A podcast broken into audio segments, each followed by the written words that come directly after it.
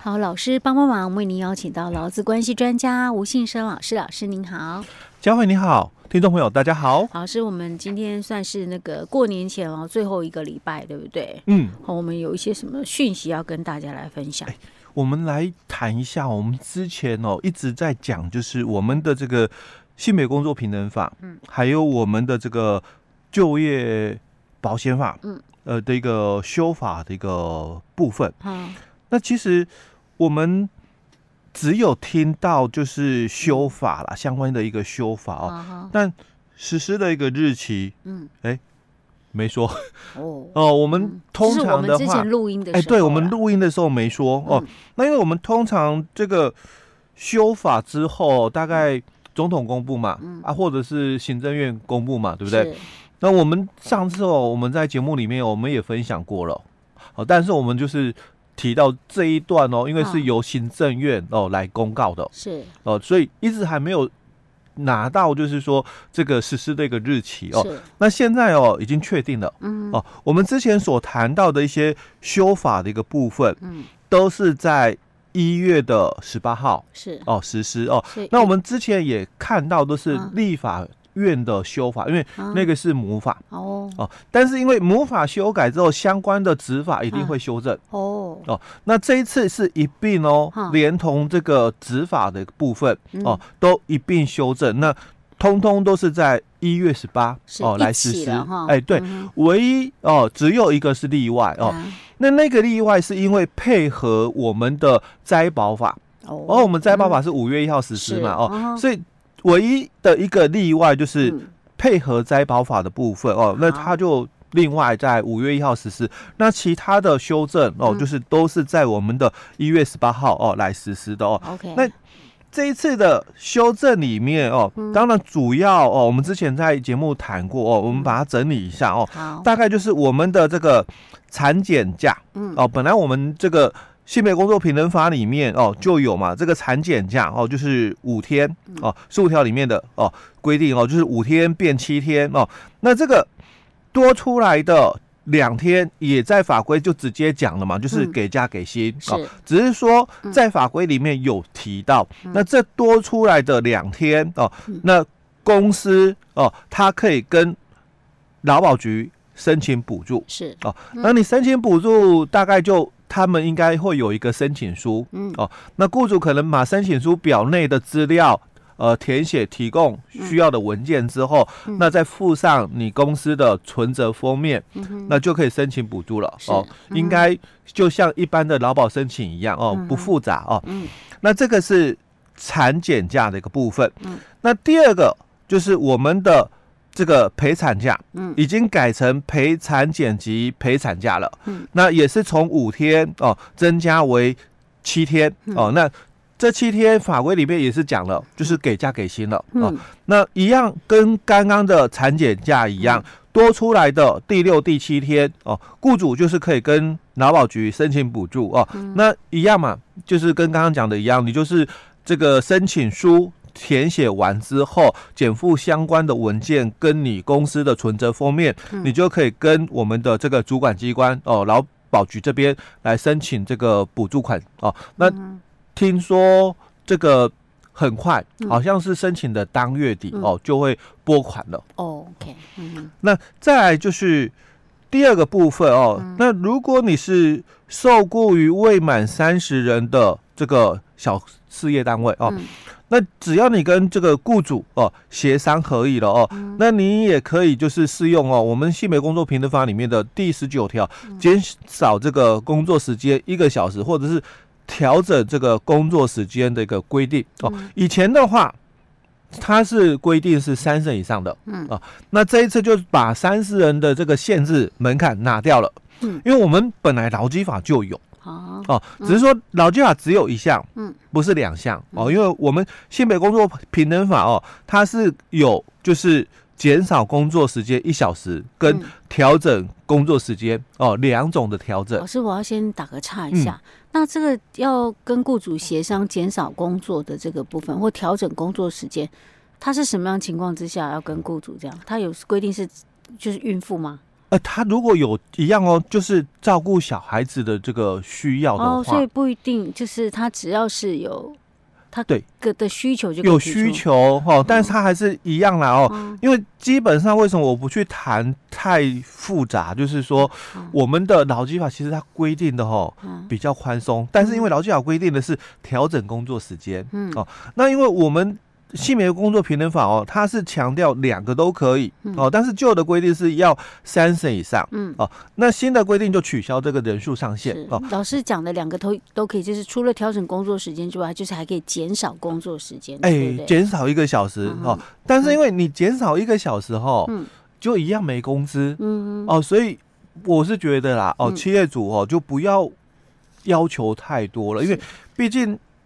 他少一个小时，嗯，那薪水就少一个比例，嗯，哦，那既然哦，就都是有需要哦，嗯、那当然公司可以给弹性大一点是哦，嗯、你不一定要就是照性别工作平等法里面的一个规定哦，一定就是要怎样的一个条件哦？嗯、我觉得这个部分其实不用考虑太多啦，哦、因为人家会、嗯、会有这个需求，因为法规里面它就是跟我们那个。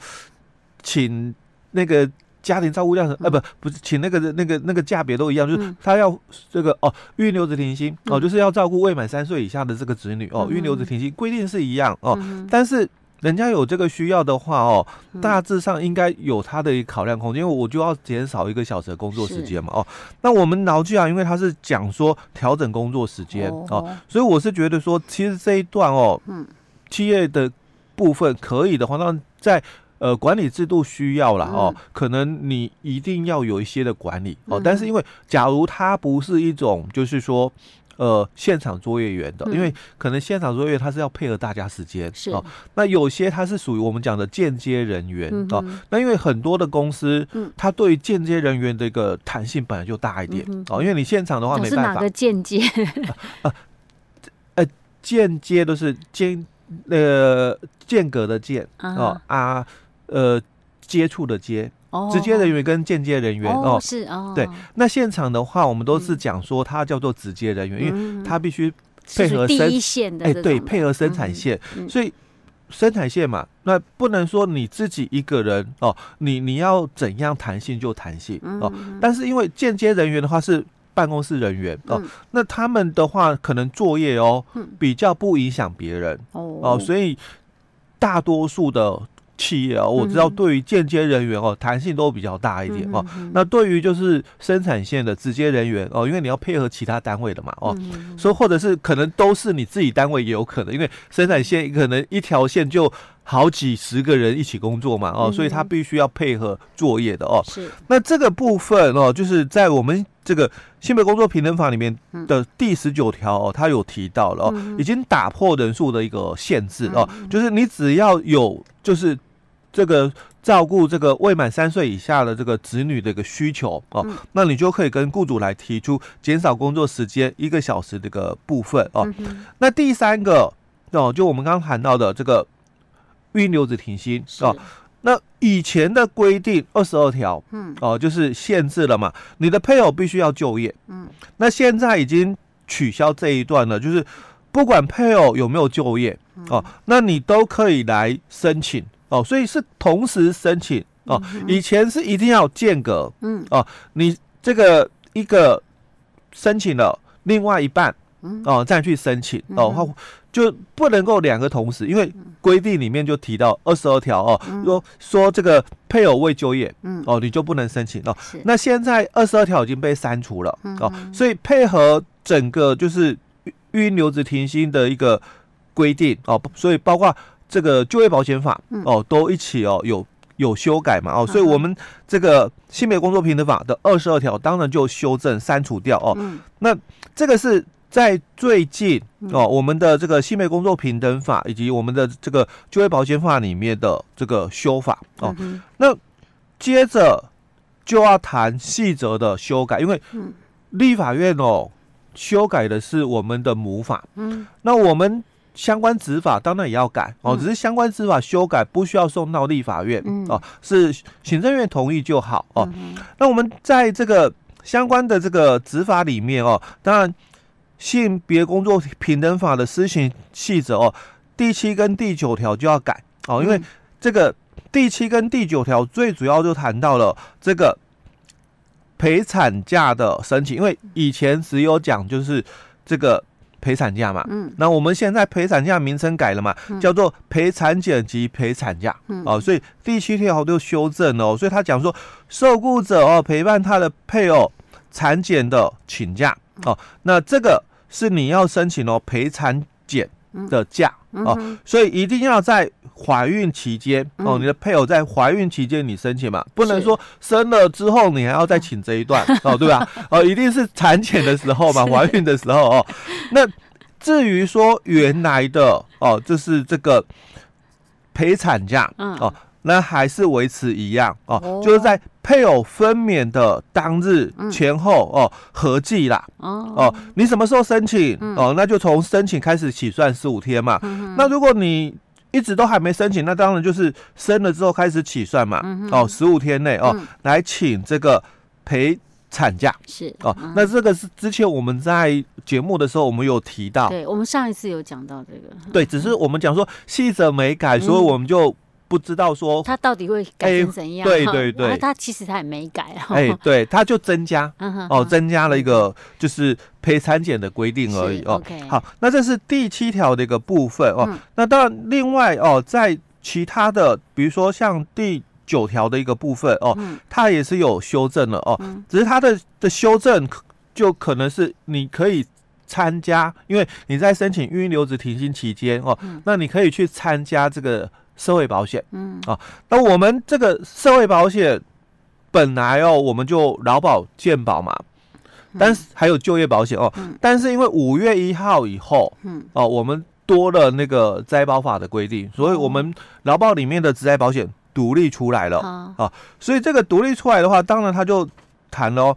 那你这个灾保法的一个规定，嗯，哦，如果这个实施的时间，当然就是在五月一号以后，嗯，哦，所以它有。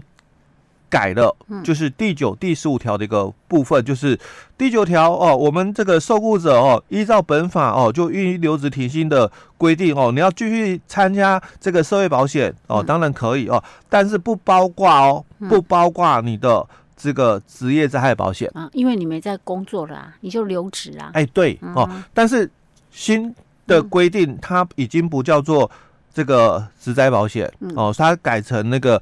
劳工职业灾害保险，哦，所以改名字而已哦。那第十五条就是讲实施的时间哦，实施的时间嘛，刚刚有提到，嗯，大波大多数都是一月十八，一月十八号就开始实施，哎，就实施了哦。那唯一哦，五月一号实施的就是这个。部分，哎，对哦。那它只是一个名称改变，哎，对对对，所以没有什么太大影响，哎对。了，嗯，OK，好，老师，那我们今天先讲到这里哦。好。